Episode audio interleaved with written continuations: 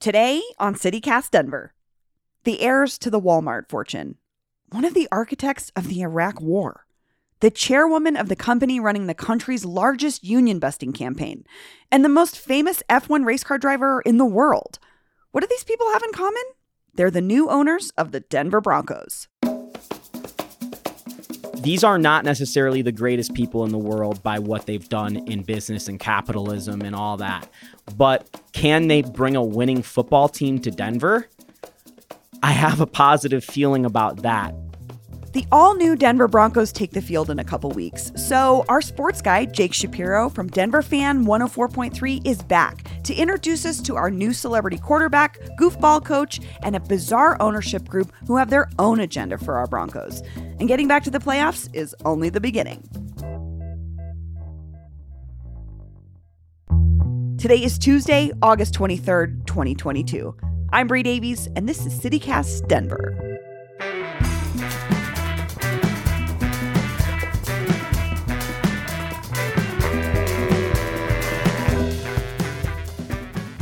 Resident sports guy, Jake Shapiro. Welcome back to CityCast Denver. Thanks. It's lovely to be here. A great time in the sports calendar for us working in sports because we get a little time to just nod off and get a little sleep.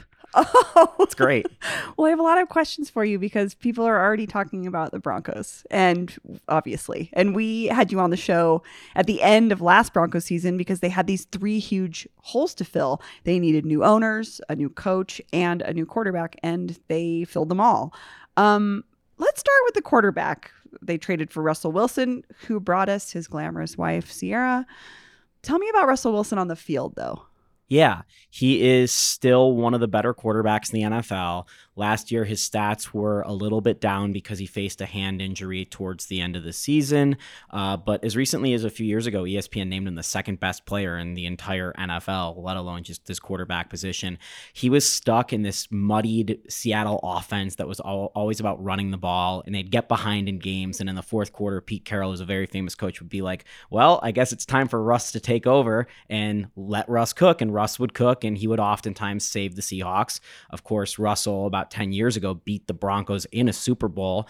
And he's been really, really good since. Now, there's some questions coming off the hand injury with this trade, his age is he still in his prime? And what we've seen from a couple quarterbacks around the NFL, like Aaron Rodgers and Tom Brady, is they've had second primes. And most of them have done it by getting better at throwing middle range and short range passes. And that's one of the areas Russell Wilson could get a lot better in. And that's one of the areas they've been focusing on practice. So the hope is here in Denver that Russ can slightly change his playing style and turn into a different version of himself, but still a really, really elite quarterback. Right now, I would say he's great, but he's not elite. Let's talk about the coach. Uh, I'm told his name is Nathaniel Hackett. That's all I know about him. What is he bringing to the Broncos? For those who are a little bit more casual, who have not heard him speak or been around him yet, he is going to be a character you follow. And as long as the Broncos are good, you're going to love because he is a wacky dude. He's a younger dude. He talks like an actual person, not like a football coach. I mean, I think anytime, you know, you're with a team and then you go to another team, um, there's always that excitement. You know, everybody, it's kind of like you never know what you had until it's gone. Um, and for us, it's we're just so excited to have somebody here like him um, so I think for us, it's just about letting Russ be Russ. He's kind of out there. There have been all sorts of controversies this Broncos preseason because he's been so light on the players in practice and making sure that they stay healthy and been having a fun time. That all the hard old football guys are like, well, they're not training as hard as we did back in my day, which is a whole big deal here at uh, 1043 The Fan, the station I work with. It's the debate topic. So it, he he seems to bring an attitude that's very fun and easygoing. I don't know what's going to happen with him once the Broncos lose two games or maybe start one and three or something like that. What happens when there's adversity to Nathaniel Hackett, who's a first time head coach, first year head coach, surrounded by a brand new staff? A lot of the people on his staff have never been in as high ranking of roles as they are here in Denver. So there are a lot of questions about how this staff will go. And truly, there was a power vacuum here. You talked about those three big positions needing to be filled. Well, Russell Wilson is the most accomplished out of any of those three big positions the coach, the owner, and the It's quarterback. like the most seasoned in the NFL. Right. So Russell Wilson, we're getting the vibe, has taken on a lot more of a leadership role than maybe a first year quarterback with a brand new team would. Granted, that's one of the reasons why you bring him in here is you want that experience, but it seems like he's taken on a lot of the role and the offense is going to be more built towards how he wants to play. And, you know, in the era of player empowerment, which we see across the NBA that LeBron James kind of authored, we're starting to see a little bit of that sprinkled into football. That's interesting how other sports can impact each other or influence each other.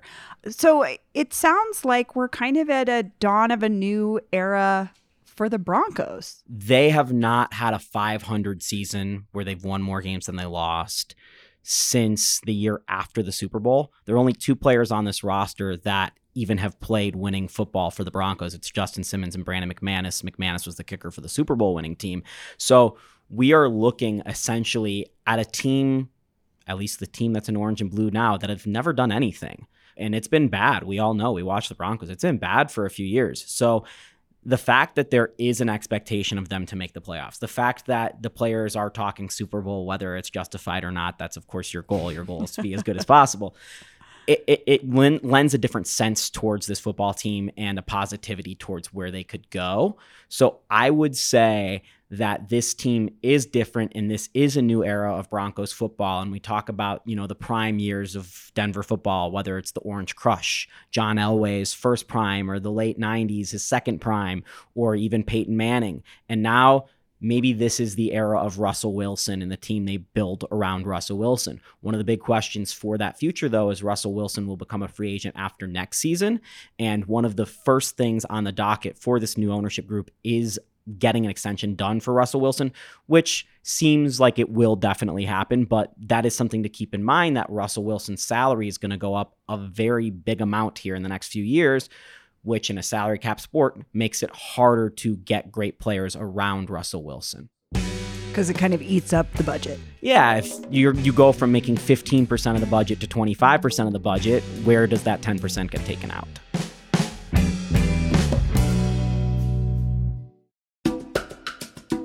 This episode is brought to you by the Colorado Wine Board. Because the wine community here is like surprisingly robust. I mean, think about Bigsby's Folly and Infinite Monkey Theorem here in Denver alone, and there are urban wineries all across the Front Range. Then there's the Western Slope, Paonia, I mean, Palisade. Hello, Palisade Wine, are you kidding me? It didn't used to really be a thing, but from what I hear, it's very much a thing now. There are more than 165 wineries across Colorado to explore, and they produce all sorts of wine that reflect our unique culture and climate. So finding a label that you're going to love is easy, no matter where your adventure takes you. Discover it for yourself and support local winemakers at coloradowine.com. That's coloradowine.com. So you brought up the ownership group. Um, we have to talk about it. The Walton Penner Group, which recently expanded to include Condoleezza Rice and a Formula One race car driver. I mean, I read an editorial today from Colorado Newsline from Quentin Young calling out our journalism community for not talking about who this ownership group is. Like, you know, basically saying Condoleezza Rice is a war criminal. And Rob Walton owns a company that has essentially decimated workers' rights across the country. Is this a normal makeup of an ownership group? Is this how they're made? And on top of that, Mellody Hobson, who is the chairperson for Starbucks, is involved in this ownership group as well. Oh, speaking and of union busting. right. And it's hard to say with Mellody because her quotes have been very neutral on mm-hmm. union busting, but it's very clear where Starbucks has gone under her leadership. So it, it's hard to pen her down as anti union or pro union. Obviously, it, it skews one way. Whereas Condoleezza Rice has quite literally been called a war criminal by the UN and Human Rights Watch, which, by the way, the Broncos are not happy that I keep calling Condoleezza Rice an accused war criminal but it's out but it's- there. but it's out there. She got run off of a graduation speech at Rutgers a few years ago because of the students didn't want, in their minds, an accused war criminal commencing their college degree. Uh, so Condoleezza Rice is pretty controversial. The press conference where they were introduced, she was not available for any questions. It was spun where she is a Denver person because she went to the University of Denver and she's bringing this hometown flavor. Um, she grew up a Browns fan and an Alabama fan. She actually once tried to be the GM of the Cleveland Browns, uh, which was a weird thing that happened. But yeah, you know, I've seen a lot of the sports media gloss over a lot of this because I don't think they know how to talk about it. I worked in news, now I work in sports, and I've gone back and forth. So I kind of have a better bearing of how to talk about this. I've seen Westword, we're sitting in their offices, cover this situation really good. They wrote a whole thing about every single thing Walmart has done wrong. Yeah. Since Greg Penner took over. And they've done that for every single one of the people involved in this.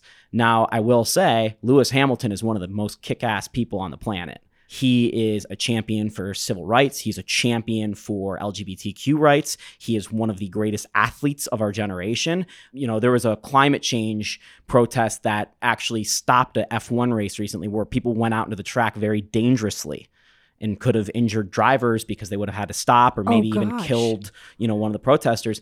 And Lewis basically was the only person who came out on the side of the protesters saying, "No, this is really important. I I I don't necessarily agree with the venue and I'm very scared that this happened like this, but I I- I'm with them. And, you know, he was the first uh, black driver in F1. He's been a seven time world champion. So he's awesome. But the other people involved, to answer your question in a very long winded way, yes. NFL ownership groups now have gone mostly from families in the 80s and 90s to these hedge fund titans of industry. Now, Greg Penner, Rob Walton, this is another level. Greg Penner is Rob Walton's son In law. In law. Yes. Okay. so Carrie- he's part of the Walton dynasty. Yes, Carrie Walton Penner is Rob Walton's daughter, Daughter. and she married Greg Penner. Okay. Um, and Rob Walton is by far the richest primary owner in the NFL by like $50 billion. It's not even close. The next closest is Stan Kroenke, who, by the way, Stan Kroenke is related to this family by in laws That's right. because Stan also married into the Walmart fortune as well. So Denver is being run by Walmart right now in terms of sports, and our literal heart of our city, based where our stadiums are, is our sports teams. So, yeah, you know, these are not necessarily the greatest people in the world by what they've done in business and capitalism and all that. But can they bring a winning football team to Denver? I have a positive feeling about that. So they seem to have said the right things. They have the money to do these things. Hopefully, they have enough money where if they're going to want to build their own stadium, they can do that without tapping into the taxpayers. They just brought in a former executive who worked internationally with the NFL, and it seems like a lot of their ambitions in growing the Broncos is going to be actually overseas with Mexico and Europe and stuff like that, which the Broncos are playing in London this year they've tapped out on the amount of fans they can have in Colorado. They've tapped out on the amount of fans they can have in America. They're not really growing the Broncos base. So the next step is overseas, which, you know, there's Whoa. 7 billion people on the planet. 300 million are in America. There's a lot more people overseas to become Broncos fans than there are here. I'm just thinking about the stadium because I was just in Sun Valley. Have the new owners said anything about because the the stadium thing is sort of hanging in the balance, and like you said, if Rob Walton wanted to, he could build that on his own without any sort of asking taxpayers to pay for it. Have they have they said anything about it? He could build several of them if he wanted to on his own. What they have said so far here in Denver is that it's too early to look at it, which makes sense because they just took over ownership. Sure. So we'll give them the benefit of the doubt there. But they did call Empower Field at Mile High a world class stadium capable of hosting, you know, these huge events, which to me is an indicator that they have 10 years left on their lease and they plan to at least play towards the end of their lease at that stadium. You know, there's all sorts of debate where you would put a new stadium even. Yeah. There's also some debate as to whether you would actually move the Broncos facility out of Dove Valley down south in the metro and do you do an all-in-one out maybe by the airport or something like that. Those are the options maybe being talked about in the Broncos circles, but you look at what Mile High has meant. It is so conveniently located. And I don't think people realize that because they have to sit in traffic when they're coming from Aurora or wherever. But, you're going to have to sit literally in the middle of the city. Yes, and you're going to have to sit in traffic if you're going to that stadium out at DIA or wherever. And I love the fact from a culture standpoint that all of our stadiums are in quite literally the heart of our city and it shows how meaningful it is. People driving by that have never seen a Broncos game drive by and go, "Hey, the Broncos play there." Yeah. And I I think there's something to that, a certain je ne sais quoi. Jake, just one last question. I-, I would love to know your bigger picture look at the Broncos this year or something that we haven't talked about. I think when you talk about the Broncos and the change of ownership, we can't overlook how important Pat Bowlen was and the Bowlen family was to the Broncos and what type of impacts they had in the NFL. Bowlen was one of the pioneers of these TV deals, which stadiums, yeah, a lot of fans go there, but they're just glorified TV Their venues studios, now. yeah. They're studios, right? So it's all TV money, and Bowlen was one of the first to realize this. So Bowlen kind of re- revolutionized the NFL. Obviously, he cared so much about the Broncos. Uh, what is interesting, again, is his net worth was basically entirely tied to the Broncos. It was one and the same. Whereas nowadays, whatever the Broncos do is not going to have an overall impact on Rob Walton and Greg Penner's wallet. And this is the change we're seeing in sports. So as these teams go from family owned local things to billionaires playthings how does that impact how they're run? How does that impact how they're viewed? And ultimately does the saying continue? Does winning cure everything? I'm not entirely sure at this moment it's going to be an interesting question but at least in the short term the broncos have an owner that can go out there and pay his way into any situation. And that is very fun as a fan of a sports team because you know you're in the market for every single free agent, every single trade piece. You are in the market to quite literally boss Roger Goodell, the commissioner of the NFL, around and the other owners because you have in a room of FU money, you have the, The most, most FU FU money. money. I love it. Okay. Jake Shapiro, thank you so much. Thank you. And here's what else Denverites are talking about. Fresh off the Colorado Avalanche's Stanley Cup win, veteran center and fan favorite Nazem Kadri has decided to take his talents to Alberta. Kadri played for Colorado since 2019, but only this past year did he break out with 28 goals and 59 assists in 71 regular season games. Kadri signed a big new deal with our conference rival, the Calgary Flames, last week, so we'll see him back in town a few times per season. Republican State Senator Kevin Priola announced yesterday that he is switching parties ahead of the November election. He explained in a public letter that he, quote, cannot continue to be part of a political party that is okay with a violent attempt to overturn a free and fair election. The Colorado Sun reports that the move should help Democrats retain control of the state Senate in November's election. It's unclear how a pro life Democrat like Priola will fit into the Democratic majority, but I guess we'll see. That's all for today here on CityCast Denver. If you enjoyed the show, why not take a minute to tell accused war criminal Condoleezza Rice about us? Rate the show wherever you get your podcasts and subscribe to our morning newsletter. We'll be back tomorrow morning with more news from around the city. See you later.